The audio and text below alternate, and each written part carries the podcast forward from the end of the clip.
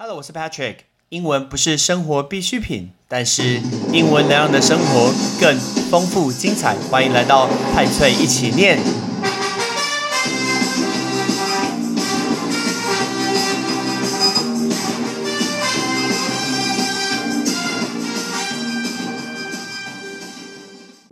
每一个人人生中，应该都去很多不同地方上过英文课，也花了不少的钱。应该说，很多可能是冤枉钱，没错吧？但是大家可以一一的列出来，到底你花了多少钱在什么东西的上面，所得到的报酬，所得到的一个效益到底是多少呢？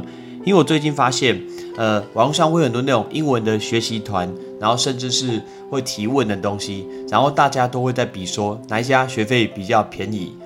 A 跟 B 的补习班到底哪一家比较好？其实这种问题一直存在着。那当然，每一个公司都会帮自己的公司讲话，每一个补习班都会说自己最好。但是 Patrick 今天我其实教过不同不同的补习班，然后到后来我只剩下一家，但变成说我其实以这个过程、这个经验来说，我们想要跟大家分享十个你今天在学习英文学习机构的一个方法。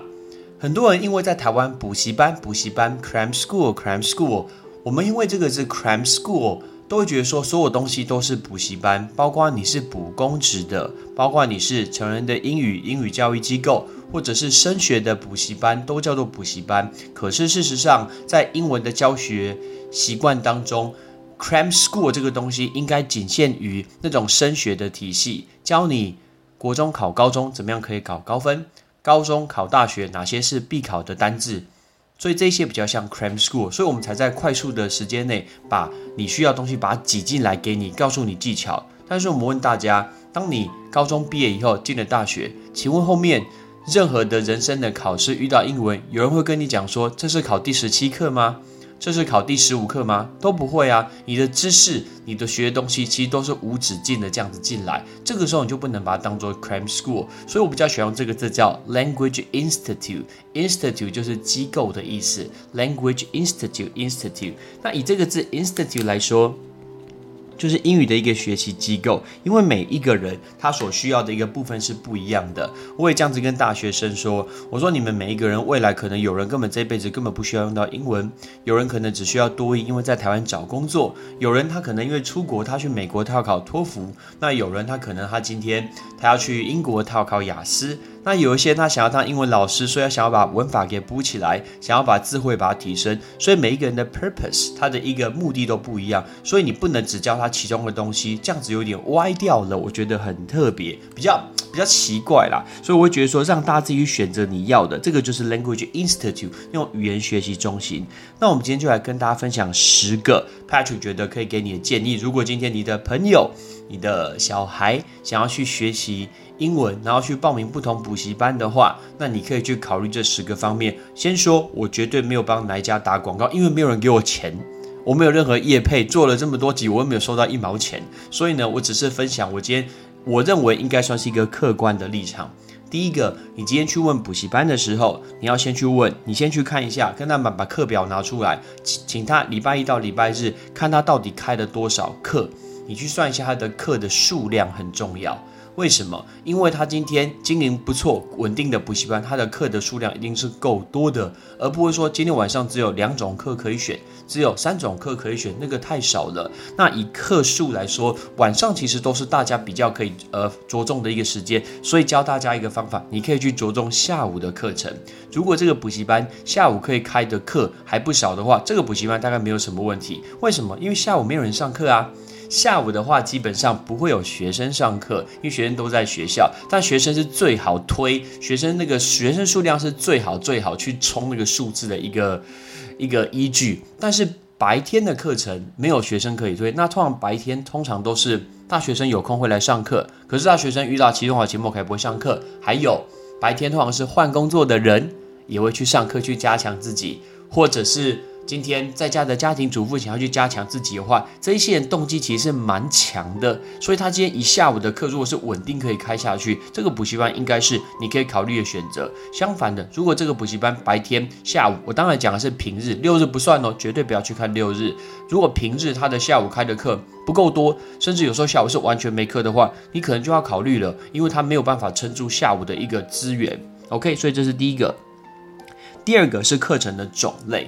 那课程的种类呢？一般来讲，现在大家都会补的就是托福、雅思、多义、文法。这种课大部分都会有绘画课，但如果这个补习班它有更多种不同课的话，其实这是一个非常非常难得的事情。为什么？因为你今天我开出这么多种不同的课，你必须要老师可以 cover 上这么多不同的课，而且我还有不同的教材、不同的书，所以它的成本支出其实是高的，给大家多样多样性。如果这补习班就跟你讲说，我只有多艺绘画跟。呃，或者是托福之类的，或许你就要考虑一下，因为我觉得那个东西可能不够多，你的种类性要多，非常非常的重要。所以这是第二点，第三点。其实光你走进去的时候，你可以留意一下这个补习班，它在很多地方，包括是软体、硬体的，到底它是属于开源还是节流？我觉得这两个是一直是大公司的一个方向，一个叫做开源，一个叫做节流。什么叫做开源呢？就是这个公司它会有一定的创新度，它可能去开发不同东西，至少至少你每一间教室要有电脑，要有网络，老师才可以去操作，给同学更多更多的东西。诶，那甚至我看到更高级的，甚至什么电子白板啊，一大堆。那接下来你想想看，任何东西，好的东西，有科技的东西，都是需要钱的。所以如果他今天还有很多那种你的 App 啊、你的网站啊，功用非常非常多的话，那个绝对是需要花钱的，不可能是不用花钱的吧？所以这个就是所谓成本是属于开源的概念，或者是这个分校他今天做了很多的广告，你在外面可以看到，呃，电影院的广告。呃，公车的广告，甚至是 YouTube 的广告，你看他愿意去打广告，表示他知道他是愿意去花这个钱的。那我们来讲节流，其实节流很多公司必须节流，我其实能了解，因为如果他今天没有赚钱，或者是他今天他的资本额是不够高的话，他必须要节流。举例来说，有一些公司，我所讲我都没有特别讲哪一家，因为 Patrick 其实待了好多家的补习班，然后有一些公司老师要上课，老师甚至没有书，补习班也不会给老师书。他会直接用印的，我那时候拿到的时候就想说，哎，你用印的给我，这样子是不是呃，是不是有智慧财产权的问题啊？但没有哦，他就是印了一叠的纸给我，就是课本，然后也没有装订，我还自己去装订。因为然后他说，如果老师想要去呃买书的话，老师可以打七折来买，所以你还是想要赚老师的钱，所以这就是省成本。他想要省一本成本，就是呃一本新书，他不想给老师这个新书，这是第一个。再来第二个。如果这个时代，大家想一下，路上有人在发问卷，你会拿吗？不会吧，除非今天是有卫生纸，你才会拿。基本上发问卷那种纸本问卷，现在都没有人拿。所以如果现在还在发问卷的话，或许是不是有一点点落伍了呢？有可能。再来，如果你今天去参观教室的话，你今天看到说这个教室都没有电脑，这个有问题吧？这都什么社会了？连我奶奶都会用智慧型手机了，然后这个教室还没有电脑，还用 CD 播放器。所以如果你看到电视有那个上面有 CD 播放器，你可能就要考虑说，哎，这个是不是哪里有什么问题？这个其实就要去考虑一下。所以我站在是这个角度，就是老师基本上该有的书其实都没有。他今天如果印给你的话，我如果看到老师用印的书，这个就是省成本。外，省成本的话，呃，呀，当然我们能理解说这个公司它可能它的本身的资源没有那么的多，但省成本。你某些情况下会牺牲学生所拥有的一个权益哦，还有我听过更夸张的哦，就是在补习班，他们甚至规定老师不能用他们的插座。为什么？如果老师手机没电啊，不能用他们插座，他们把公司全部插座全部把它封起来。很扯吧，很夸张吧？把手机的那个插座全部把它封起来，就是不让老师充电，因为这样会浪费电。诶，太夸张了吧？浪费电，太扯了。我觉得有时候，呃，有一些是需要开源，有一些需要节流，但有些节流节流到夸张。比如说，你今天在营业的场所，你怎么可以不开灯？你怎么可以不开冷气？不不管你今天是整个公司的营运的一个文化，说要不要开灯，要不要开冷气，但是至少你在营业时间内不能不开灯、不开冷气啊。他想说，我省电费，我省什么费？这你省什么？根本就不用。你有看过百货公司在营业的时候说，因为没有人去逛楼上的寝具，所以楼上十楼全部关灯的吗？不可能啊！所以一样，这种东西也不能发生。就是该有的基本上支出一定要把它丢出去，一定要支出，但你不能省得太夸张。所以我们现在跟大家讲第三点是开源节流这个东西。第四个是创新。这为什么是创新呢？因为现在已经二零二零年了，Patrick 回来教书已经是十年前的事情。这十年内，你想想看，这个世界多了多少东西？我们有 Google，每一个人都有智慧型手机，大家都有 APP。那如果你没有 APP 呢？你如果没有线上课程呢？你如果没有可以网络上面跟别人的一个交流呢？还是照过去的模式？这个好像不太好吧？所以这个公司的一个方式，它的模式一定要与时俱进，跟着时代一起走。或许没有办法走这么快，因为有这么，因为现在时代这。呃，丢得太快了，走得太快了，或许跟不上，但至少显示出我们有往前走。我觉得往前走这个东西还蛮重要的。甚至我看到啊，有一些补习班，他甚至会开那种直播，然后那种直播课，比如说老师可以直接对着呃屏东的同学，然后他只要上网是他们的卷，就可以直接上课。这个是不是改掉很多很多的一个很多人的一个麻烦呢？甚至也会开有有趣的一些直播直播的主题啊，老师现场在呃在录音室，然后跟同学做一个直播，做一个应一个互呃问与答，然后还送什么奖品，这种都是现在的教学模式，可以把它变成非常非常的有趣。所以过去那种传统的模式不是不好，是很有用的，但是我们要一路加上去新的东西，所以要看它有没有创新。再来看第五个，来第五个来讲的话。我们可以留一下补习班的走向。有时候大家走在路上的时候，呃，你可以，你其实你从招牌上面就可以看到一些端倪。我教很多高中生，高中生都问我说：“老师，你觉得以后学什么科目最有用？什么都什么科目是最没有用的？”我通常我不会去得罪其他的人，但是呢，我就说你们下次你们可以去学习观察一个方法。你在市面上那些补习班，不管是补公职的，不管是补语言的，补任何东西，你今天当你毕业以后，你还花钱去额外进修那些东西，那些就是有用的东西呀。但某些科目，你什么时候花过人家花钱去补公民？你什么时候看人家去花钱去补中国历史？秦始皇跟汉武帝的关系不可能吧？这个考完大学，呃，考完大学学测以后，这个就不会再用啦。所以呢，你就知道哪些是有用的。那为什么我们说你可以去观察那个招牌的方向？比如说今天这个补习班，他今天在做这个东西，他明明就是一个英文的补习班，但是他要跑出去教了好多的语言，比如说西班牙文，比如说韩文，你就会觉得这个是不是有一点奇怪？其实大家不要只想说我今天去学韩文去学，你想一下，我们有多少的韩文老师？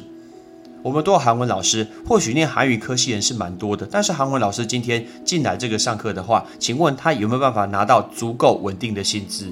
不太可能吧？因为我韩文全台湾有多少人学？因为你喜欢看韩剧，欧巴欧巴，安娜哈塞优的有多少人？没有的话，既然没有客源，那就不会开课。那既然不会开课，这些老师就不会太多。这些老师不会太多，你的品质会拿到多少很好？我其实很怀疑这件事情。OK，所以如果呃明明就是一个英文补习班，然后去做一些一大一大堆有的没有的东西，OK，会觉得有一点奇怪。你帮我想一下，今天鼎泰丰做小笼包超级超级的红，如果有一天鼎泰丰跟你讲说，我开始卖烧饼油条。那或许啦，但有可能，因为鼎泰丰真的太有名了。应该说，这个公司它专门在卖这个东西，它一定要专精在这个，把它做得非常非常好，而不是那种大杂烩，什么都把它给加进来。这个就是一个蛮奇怪的事情。所以你可以看一下他们所一个方向在哪里。同样，我一样有看到一个状况，就是他们有些补习班会主打说，我们教你航空课程。哎，问你现在疫情的航空课程怎么办？我非常好奇这件事情。你请过去的一些航空的讲师。空服员过来上课之类的，全台湾难道全部人都要当你空服员吗？应该没有吧？全部人都要考机师吗？也不是所有人都有这种能力啊。所以这个客群其实有一点小，但是我们如果能帮帮大家培养成一定的能力。扩展出去，那他得到更多的东西，更多的技能，拿到比较好的工作，进去比较好公司，这样子应该比单一的一个品相，一个航空业还要好吧？尤其现在航空业这么惨淡，真的很希望航空业可以赶快复苏，不然呢，我教过这么这么多的空服员的一个学生，大家其实是辛苦了。再来看下一个，下一个就是学历。为什么要说学历呢？通常补习班会把一些老师的名字，一定会把它放在他的官网上面，然后呢，放在他的张贴的一个布告栏上面。大家这样扫过去，其实没什么感觉，因为大家就觉得说，哦，这一定老师一定厉害。No，大家去观察一下。第一个，你看一下他国内的学历，很多人其实忽略了在台湾国内的学历重要性。因为以以很久以前是联考制度，那后来变成学测，那后来变成现在很多那种多元的入学。当然有人支持，有人反对。但是有一件事情大家绝对不可能否认的是，在台湾最难最难考、最有竞争力的，绝对是高中考大学这个阶段。如果这个阶段他是进去很好的学校的话，这个人绝对绝对有两把刷子。所以举个例子好了，比如说今天这个人他是考呃他的。大学念清华大学，跟研究所念清华大学，这是完全不一样的情况哦。如果他大学能考上台清交大、清华大学，这个绝对是人才中的人才，因为他不是只有一两科好诶，他一定每一科都非常非常强，他才能脱颖而出，才能进去。那不管他今天是不是运气怎么样，如果他可以每一科都很平均、非常强化，表示这个人脑子其实真的蛮聪明的，这不能否认这件事情。但是如果这个人他是研究所甚至博士班才去念比较好的学校的话，那就很多不同的了。为什么？因为现在很多学生呃学校都有招生的。压力，那不然他今天他后后后面他透过他的工作的经验，或是他大学分数，他今天要不要进去研究所，其实几率是比较高的。所以呢，以筛选来说，筛选度来讲，大学呃高中考大学绝对是一个很严格的筛选。所以这一点看一个台湾的大学的学历，远远比看一个台湾的研究所学历还要重要。这是一个很多人会忽略的事情，因为台湾很多人都只会看最高学历。那再来，这是第一个迷失。第二个迷失是，大家都会去看他有没有出国念书。但是我们问你，国外几个学校，你认识几个？你可能根本不认识几个吧？你只认识哈佛、耶鲁、剑桥、呃牛津、伯克莱，呃这些有名的学校。耶鲁，但是老实说，全台湾最好的学校是国立台湾大学。你想想看，国立台湾大学它在全世界排名是多少？那你是不是只要这个老师他念的是比国立台湾大学甚至更往前的学校，来到了前五十名，来到前三十名，表示这个老师持续进步了，他是挑战更高等级的学校，他才会去国外念书。因为台湾很多人都会吃洋墨水这一套，说他要去国外念书就很好。No，很多学校根本就没有人听过，完全就没有听过。所以如果你要选学校的话，你可以去专注在他们所放出来的几个老师，你把它照下来嘛，你把他所有的那些国外老师的一个国外的经验。OK，抱歉，是国外的学历。你把它去 Google 一下，你看一下全世界排名第几名？你看一下全世界是排名第几名的学校，你就知道这个人是往上的，还是他只是国外过过水，会混个洋墨水之类的。OK，或是国外生活一下，然后觉得讲英文讲得很好，就可以回来教书。这点就是可以大家去细细观察的东西哦。所以我说这个就是所谓的学历。我们讲第一个，你可以看高中升大学在台湾的学历。再来第二个，你帮我看他今天在国外研究所到底那个学校到底好还是不好？接下来是老师的背景，当然他今天要广告，他老师背景都会讲得非常非常好。但是上次呢，某个补习班，我不能说哪一个，他我不知道为什么他有我的电话，他打电话给我跟我讲说，请问是 Patrick 老师吗？我们发现你在网络上面整理的文章，呃，抱歉，整理的单字，还有你授课模式，觉得蛮好的，所以呢，我们想要请你来面试。其实。其实 Patrick 根本就已经课超忙，我根本没有时间上课。但是我想说，我已经好多年没有面试了，我说，哎，来玩一下，好久没玩一玩，我就跟他约一个时间，说好，我去面试，我要去玩一下。所以呢，我就去跟他面试。他们那时候请我教了，呃，多义的，呃，多义的听力，多义的阅读测验，还有多义的一个时态这三个东西。然后教完以后离开的时候，我就看一下他们墙上的老师，墙上他们的老师呢。我看他们的多益成绩都只有九百二、九百三。Come on，我教高中学生都跟你差不多，你怎么可以把这放出来呢？OK，而且呢，那个时候真的是呃呃，就是你自己可以细细观察一些细项，你其实就知道到底该去挑什么的一个补习班。好，再来来看下一个是客流量。什么叫做客流量？你下午去看课量真的不是很准，因为下午的人其实蛮少的。但是大家要去询问课程的时候，你可以去看一下晚上六点以后它长什么样子。如果晚上六点以后呢，它还是门可罗雀，工作人员都比学生还要多，里面很多教室都关灯，拜托你，你就不要报名吧，把钱拿出来，那笔钱很重要呢，拿去买股票的台积电好不好？比较实在，因为人家连最热门的时刻都开不了什么班的话，那你还进去上什么课呢？我那时候去面试那家补习班就是这样子，而且在南洋街哦，在台全台湾最有名的补习的地方哦。然后他跟我讲说去面试，我记得我五点半到，然后讲话大概讲到六点半左右，六点半应该是人声鼎沸、人超多的时候。然后我走出去，所有教室都是关灯的，根本就没有人呐。那你还叫我来上课？搞错，我们开玩笑，更不可能。所以你可以去观察这件事情。再来最后一个，很多人说什么哪一家比较便宜，哪一个比较有效？我想问你，你想要投资自己的东西？你要便宜什么东西呢？我们说最便宜，你去看阿弟英文吧。阿弟真的超红，我真的很佩服这个人。他不是一个英文老师，他是一个商人，他是一个非常有脑子的一个企业家，非常非常厉害。他知道该怎么去掌握群众的心，然后去做一个行销。但是大家可以想一下，他推出这么多的影片，甚至还帮台湾发声之前那个东西。我问你，你到底有几个人因为阿弟英文变好呢？你可以试想一下。你自己扪心自问想一下，你看了多少的 YouTube 里面？我的好朋友也有很看阿阿 D 英文的影片呢。我想问你，你的英文有没有进步呢？你的多有没有进步十分呢？有没有二十分呢？根本没有吧？啊，根本没有吧？所以呢，这个不是只有我在说。我之前帮托福公司去写一篇呃专栏，专门在介绍一个 App。网络上现在超级多的资源，APP 也超多的，但是呢？你因为哪一个进步了呢？根本就没有，因为资源真的太多太多了。当你太多的时候，你根本就没有办法去专注在某一个很完整的去做一个学习。而且我记得那个时候我在写专栏的时候，跟我负责的一个主管跟我讲说，一般呢，台湾的那种呃英文学习 APP，平均你知道多久就被杀掉了吗？两天。所以你看，大家都当做好玩而已嘛，意思意思当做根本就没有在用。所以不管你的 YouTube 教学有教多少。然后你的 App 里面教教教多少？你的英文有因为这样进步吗？根本就没有，完全没有。所以你要找到一个你最适合、你喜欢、你觉得这个老师的风格你是觉得你可以接受的。然后呢，你可以去好好的投入它，而且一定要帮自己花，一定要花时间把它给丢下去。这个真的是很关键，真的很重要。那投资自己，很多人觉得说去报名补习班哦，好像去土地公庙拜拜，好像去。去龙山寺去求什么姻缘？我只要花钱就会变好？怎么可能？不可能！又不是人体再造工厂，根本不可能啊！你要花时间，就是我现在的目标就是什么？那我要给自己在短暂密集的过程中把它丢下去，把它投下去，这样子它就会得到最高的一个效益，而不要说我钱缴了，我就是有空来上，有空来上之类的，这个哪有用？不可能，不可能有用的。